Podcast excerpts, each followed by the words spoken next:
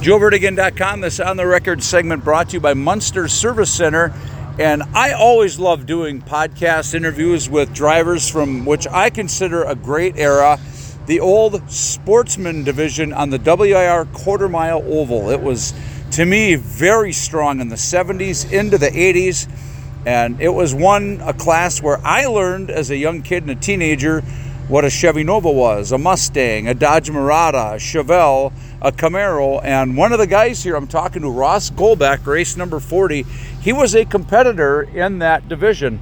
Um, Ross, talk about how and when you got to start in racing, and even before you went behind the wheel, you were still involved with the sport, right? Talk talk about it from the very beginning. Yeah, that's true. Now, my dad was a big race fan, so we went to races when we were kids constantly around the Appleton area. Which Even- included uh, Apple Creek. Well, we went to Apple Creek. That was my first place where I actually loved racing. Uh, we were so interested to get there that the neighbors would bring us out early so we could do time trials. My dad was always working, and he would come later. Oh, really? and then bring Okay. us home. So, and then went on from there. So, we've been to he went to Milwaukee many times, USAC racing, IndyCar racing in Milwaukee, and then uh, when I graduated from high school, I got involved with the Al Prestine I remember Al from number Freedom. 39 car on the dirt. with Yes. Dan Devine. Okay. And so I got to know those guys, and I started to hang around there, and then I became their driver for the hauler. Okay. So, So- this would have been what mid 70s. This I would want to have been say. 72, probably Sure. 71, 72, 73, and we ran Shano, Seymour, DePere, Oshkosh, so mostly four nights a week. You know, and I tell you, I, I grew up as a kid with that. Uh, I call it the half mile era, and it was that was the late model explosion, and it was big. It was. And so that got me more interested in racing. Although, you know, now kids are driving, you know, full bodied stock cars when they're 12, 13 years old. Right. At my time, I didn't have the money to have my own car until much later. So, Right. in the winter of 77, sometime before that, I started talking about driving myself. Got talking to Dan Devine. Right. And Not the Packer coach, by no, the not way. Coach. Dan, uh, and Dan's still involved with racing. yes. And he knew how to build a car. I didn't know that much about it, and we copied the third design how. Okay. Which was the hot ticket in those days. Yes, With an it Impala, was. We shortened an Impala frame, and I had a real good small block in there because that was the high horsepower era Right. and bad brakes. Yes. I mean, I was maybe seriously no joke here. I was probably the fifth or fourth car out there that had front disc brakes. no kidding. Everybody was running drums, so I Wow. actually had a little better brakes, but they were mostly gone by lap 10. Yeah. and you had to pump them up. But anyway, So this wasn't the late model class. This was the quarter mile sportsman. quarter mile sportsman division. Which So- back then, just for our listeners, this was a uh, a division loaded with big car counts too. Well, you would some nights run two semis, Yes. and so and I don't know what the number would be. Fifty cars, probably. Yeah, that's pretty accurate, and it was a full invert too. So if you're a fast time, dead last, right? So anyway, so I went out and practiced, and didn't know much about driving a car, and that's when I learned. He said, "You're going to learn how to left foot brake." Sure. with a race car, and I s- and I did, and um, so I went out practice. I thought, oh, well, this whatever. I'm kind of halfway good. First night, we still ran a dash in those days. Sure. I qualified fifth and made the dash first time I ever drove a race car. And who are some of the guys back then? This is what uh, late seventies. well, Pete Birkin was racing then. Uh, Dave Klink. Uh, uh, Dave Van Elzen. I mean, I I'm forgetting a lot of the names I know, but there was some pretty good. Denny Dietzen. Oh yeah, you're talking some tough Yes, competitors. these guys were all good race car drivers with a lot of experience. Right. So I made the dash and I thought, well, this can't be that difficult. Right. So green flag came out for the dash and I flat footed it, spun the car, went backwards through the X, Yeah. stalled it, wouldn't refire, and that's where I sat for the rest of the dash. Oh, sure. Found out it wasn't as easy as it looked. right. But time went on, so I raced and uh, I did okay. The first year I ended up ninth in points Right. out of probably 50, 60 cars. Oh, all of that. One Yeah. rookie of the year. Sure. And then life and business got in the way, so I still raced after that up until 1981, maybe. Right. Not on not on a steady basis. Sure. And then I just I kind of got out of it. Well, then in '83 or '84, Pete Birkin had two cars, and Pete's been a friend of mine for 40 years. Yep.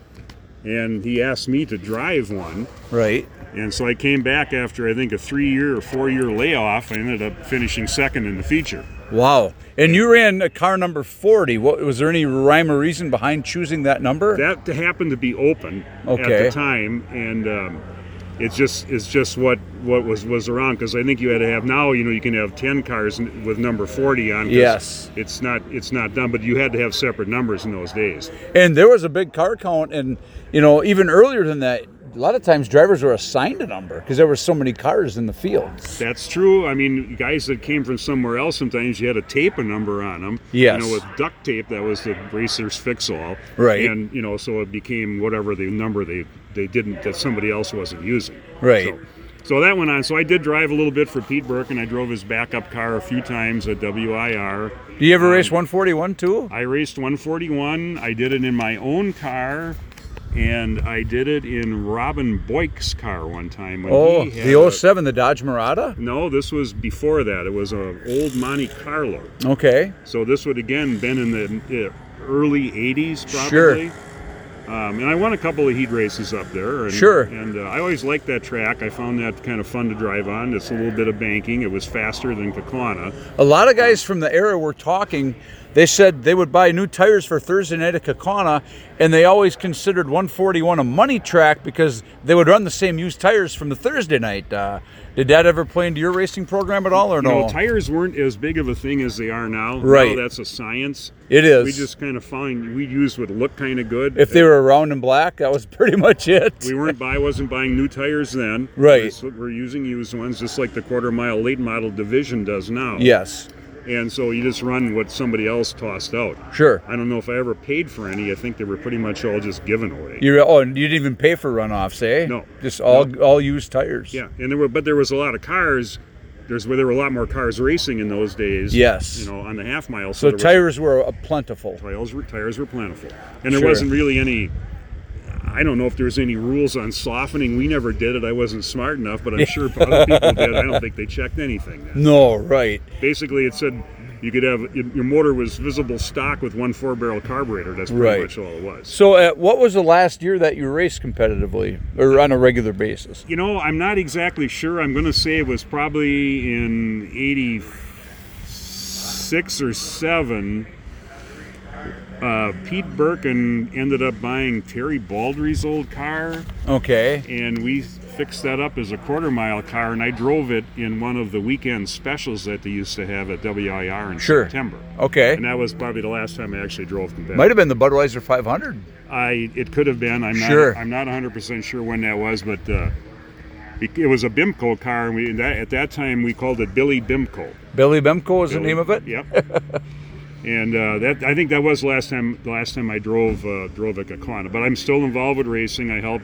I've uh, helped Pete Burke, and I work with the quarter mile late model division. Sure. And uh, and I was like I tell people, and I said to you earlier, I love short track racing. Right. I mean, we're here at Wausau. Five and six car heats are very competitive on this little bullring here. Oh, it is. It is. To me, this is what you always talk about grassroots racing, support your local racetrack. Well, Right. this is where it is. So, looking back in your career, any highlights, any big stories about any wild wrecks, car breaking down on the way, holler breaking down on the way getting there, any big wins, anything Well- stand out in your career? Yes, I did, uh, made the front page of the Midwest Racing News. Oh, that's big. Driving Pete Birkin's backup car, so he was 04. Okay. And we put a number one on mine, so I became 104. Okay. and someone blew an engine in, on the quarter mile, and Pete went into the corner, hit the oil, spun. I was behind him, hit the oil, spun. Okay. And I ended up backing into him. Sure. And the headline in the Midwest Racing News, and Pete was always drove Chrysler, so Right. it was a Cordoba. Yep. And the headline was Cordobas Collide at WIR. That's awesome. yeah. and I still have a copy of that uh, of that magazine, and uh, I just thought that was kind of cool. Well, I Yeah. tell you, that- it's been a it's been a fun career, and it's neat to stay involved, even kind of at a distance a little bit. But you Yeah. still kind of dangle your toe in the water with the WIR quarter mile cars, Yeah, I'm right? down there every time we race in the pits, and Sure. um, I you know help out with stuff. And Pete Birkin and I have said worked together for over 40 years. We own a business together, Sure. in a storage uh, business, and uh, so um, he's got a wealth of knowledge on auto racing. He sure does. Ross Golbeck, uh, former WIR sportsman competitor. Uh, great chatting uh, with you and enjoy the rest of the show here today. All right, thanks, Joe. Appreciate it. You bet.